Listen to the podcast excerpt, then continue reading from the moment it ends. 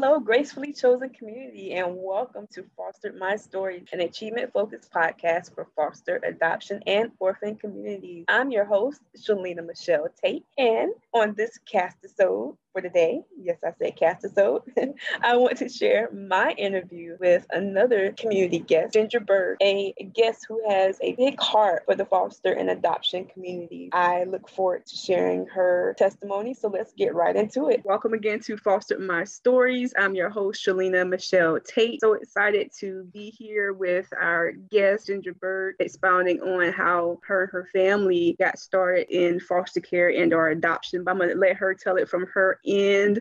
Ginger, could you tell the listeners a little bit about your background and how you got started with your family? Sure. So, my husband and I got married when we were pretty young. I was 20 and he was 21. And about five years later, we started having a traditional family. So, we had a son and two daughters biologically. And at that point, we both felt that we were called to foster with the possibility of adopting. So, we went through the foster care classes, you know, getting all the training, getting our house certified, you know, all of that stuff. And we put in our paperwork, and within a week, we had a sibling group three with we went three kids to six kids pretty much overnight. That was kind of the beginning of our foster care journey. And since then, we've fostered six different kiddos over about seven years. We've ended up adopting two of them out of foster care. Uh, so now we're a family of seven, and we're taking a little bit of break from foster care just to help meet the needs of our two adopted kiddos. They have come from some trauma, so they have some special needs that needs a little bit extra time and love and support. So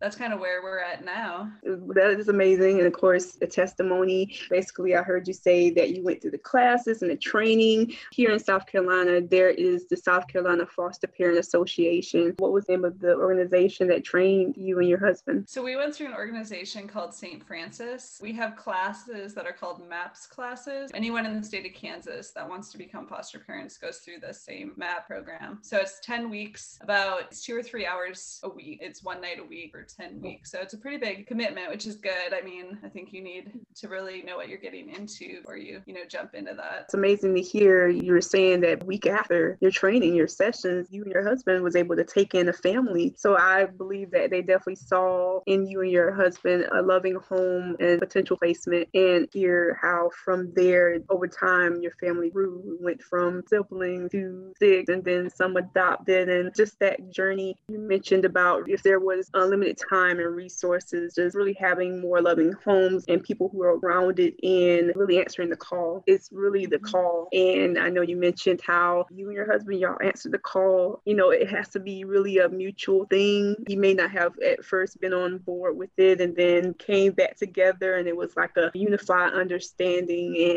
best words of wisdom there. We're just saying how it just has to be a unified effort. We hear so much negative instead of fact that this is a real situation. The lives in your hands, and you have to just really open your heart and your home and yourself. Ginger, for the listeners who don't know, can you also tell them a little bit about your background as a teacher and how that paired with being able to care for the youth in your home? My job is a full-time high school math teacher, and I thankfully work in a district that does a lot of trauma training, like in services and stuff like that, which I feel like has really helped me as I just kind of live living life out with these kids. And it also, you know, helps me understand just how to interact with kids that aren't my own because I do it all the time. So you realize kind of where other kids come from sometimes, where I think it was probably a little bit more of a shock to my husband because, you know, he works as an engineer. So he doesn't have that same interaction with children, you know, even though mine are, you know, high school age that I interact with and we've never fostered a high school age child it's still that same idea of knowing how how to interact with kids that aren't your own and don't know your mm-hmm. expectations and don't you know don't always just fall in line like you know your own kid kind of do though yes that's very good to hear that there's trainings like that as well i would highly recommend that to anyone once again looking into adoption and foster care to also mm-hmm. consider taking those extra trainings prepare because mm-hmm. once again you're taking on their situations their backgrounds and they may not be able to always express themselves in a right way or appropriate way, or they may just need a love more so than just rehashing or living their past, which what Ginger said would be trauma. A home that, you know, individual, a couple can really relate, have the patience for. Because when you're dealing with trauma, so many different levels. There's uh, regular mm-hmm. foster homes that tend to be like respite care, temporary, and then you'll have therapeutic that goes more into like uh, medical needs and different traumas, like Ginger was saying. So you have a variation, and you would have to know what it is that you and your family would be inclined to work with. Awesome to hear that you are a math teacher. Has there been any moments for you that you recognize there's some kids extra encouragement in their academic? Yeah, in fact, one of my biggest goals every year is to not just teach the math, but to teach the kids confidence in their own abilities. A lot of them come into my class with this mindset like, I can't learn math, I'm stupid. Um, and some of them have honestly been told that by past math teachers, yes. which breaks my heart because I don't, yes. I don't get, I mean, I'll, I'll tell a student, oh, wow, it looks like you're struggling, let's work on it. But like, it can never be about like, you just can't do this because that just breaks them down. So, and I do tutoring, I don't right now, but before I started fostering, when I had a little bit more time, I would tutor. And that was usually more than them needing to learn the concept. It was more they just needed to believe that they could do it. And so I feel like that's a huge part of being just a teacher in that field is just to be like, you can do this. Yeah, I was on call substitute for K5 a while back. And like your experiences, I've had children, I'll be helping in a math class, mostly time open in remedial classes. And they actually would say out their mouths, I'm dumb, I can't do this. And I would say, someone told you that, but no, you can do this, you got this. Just that shifting of encouragement from my perspective has actually helped them try harder and know that, okay, mm-hmm. I got this words and what we say and how we present. So I'm pretty sure your students highly appreciate you taking the time with them. Great to talk to an instructor. I know how that plays and complements really your role as mother, as a parent, and especially dealing with the youth dealing with trauma. You're able to meet them right where they are, which is needed a lot of times. Other than teaching and definitely opening your home, and your, are there any other projects you're working on, or is there any other activities in the work that you want the listeners to know about? Yeah, so I'm actually currently publishing a children's book um, that I wrote about my kids' journey through foster care and adoption. It should get here, like they're printed and they're shipping, and I should get it in the next week or two. And I am so excited. I got my proof, and so I have my one book, and I'm enjoying that. And um, so yeah, so I'm really excited about that. And I've actually been working with my oldest adopted daughter. She's 13, and um, we're writing another book in the series, and it's based on her story. Um, my first book is written from the viewpoint of my oldest biological son and just his perspective on foster care and adoption and how hard it was when the kids would leave and you know just that just you know all my kids just loved the kids all out as soon as they came in and so just seeing that from his perspective i wanted to kind of share that. But then the second one is written about um, my oldest adopted daughter's story. And she was a huge part of it because i wanted her to have control of what part of her story was shared and how it was shared because i think it's really important. Um, and so she helped me with deciding what to put in there and then i did the writing and then that hopefully in the next year or so um, once we kind of get this first book and see how that's going we'll get that one out there. So i'm really excited about that. I'm excited to hear about that. One you really hit major points from three different perspectives. You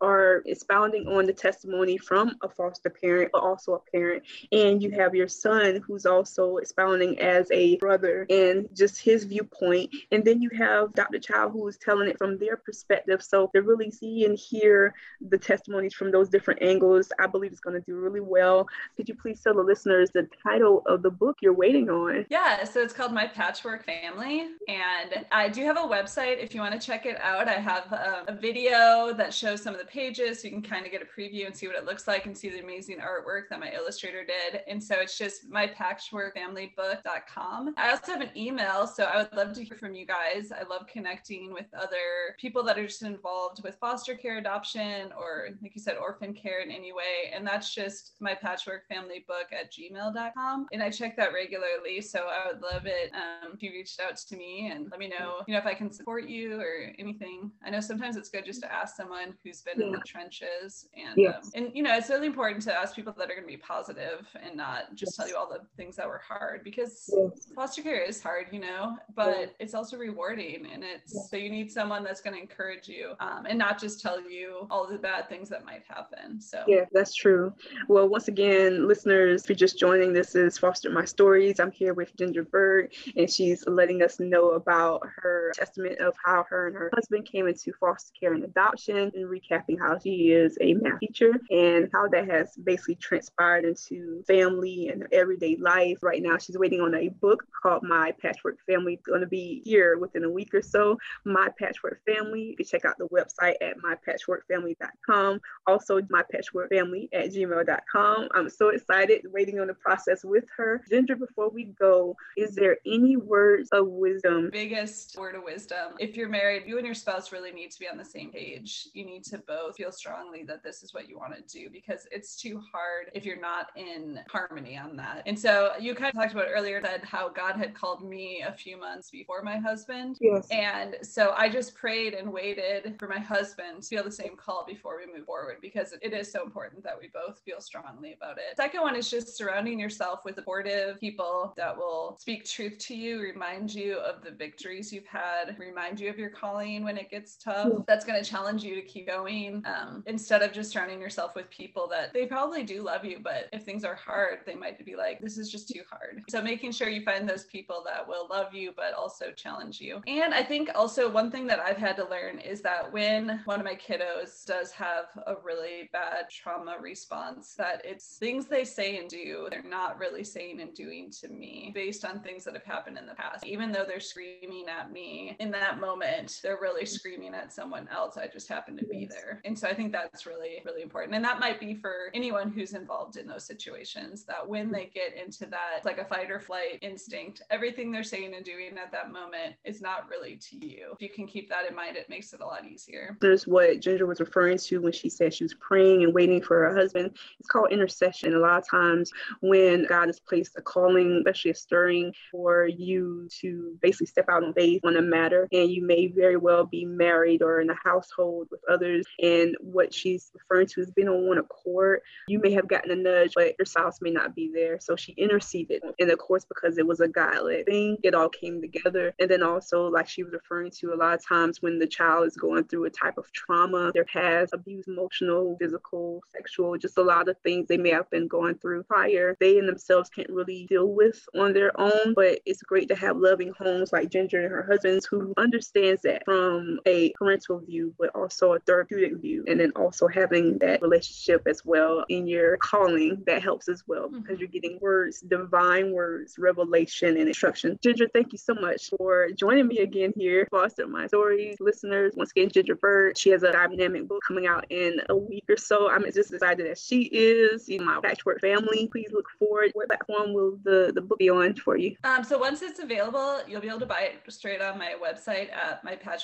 mypatchworkfamilybook.com. It'll also be on Amazon, but uh, I am able to give a slight discount if people buy it right from my site because Amazon, you know, charges me a fee. So that'll be the cheapest way to get it. Um, there may be a few other, I'm working to try to get it maybe a few other places, but those are the only ones that are for sure. Yes, listeners, please, please support Ginger Baerg and her family and their testimonies. I'm excited for my patchwork family to come out and I'm looking for the other projects that they're working on. Ginger, I definitely would advise you to look into your local libraries and you get mm-hmm. at some uh, conferences coming up. I know May is Foster Care Awareness Month, so but I'm excited because I know more doors is going to open for you and your family just by you taking the leap of faith. So once again, this is Shelena Tate, host of Foster My Stories here with Ginger Baerg, who just founded on the calling of going into adoption and foster care.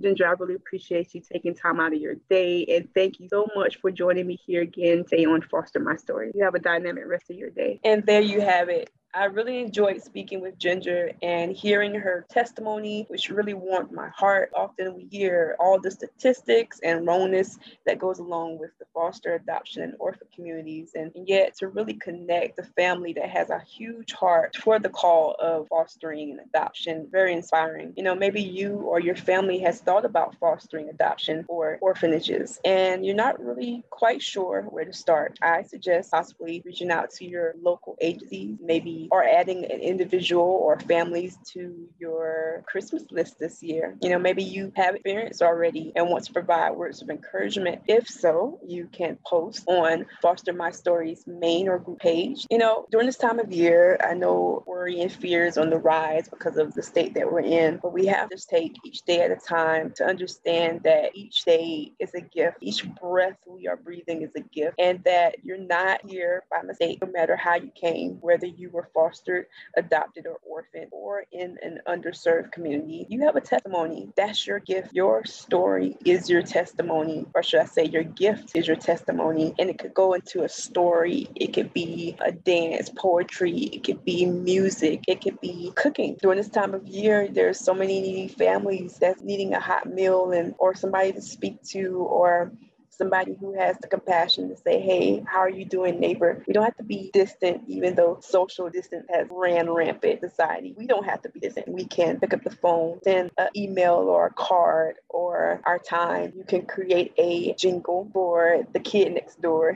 you can do a sing along virtually with a group of people. You can send a hot meal, you know, to a local shelter or to one of these families or communities in whatever capacity you feel led, should I say. Make a an effort and don't just do it because, oh, it's the holidays. You know, a lot of times we tend to give more and be more empathetic and, and have a heart as big as Jessica and her family, but only during the holiday season, only during Thanksgiving, Christmas, and, you know, for those of you who are lovey dovey, Valentine's Day. But I feel we don't need to limit our love and compassion and caring to those three times out of the year. It should be a 365, 24 7 effort. And that's why we take one day, each day at a time. Also, if you have an achievement testimony, if you serve in your local community, or if you are an expert in any of the three communities, the foster, adoption, orphan communities, and also underserved, of course, please send me an email at Shelena Tate at Outlook.com. That's S H E L E N A T A T E at Outlook.com. I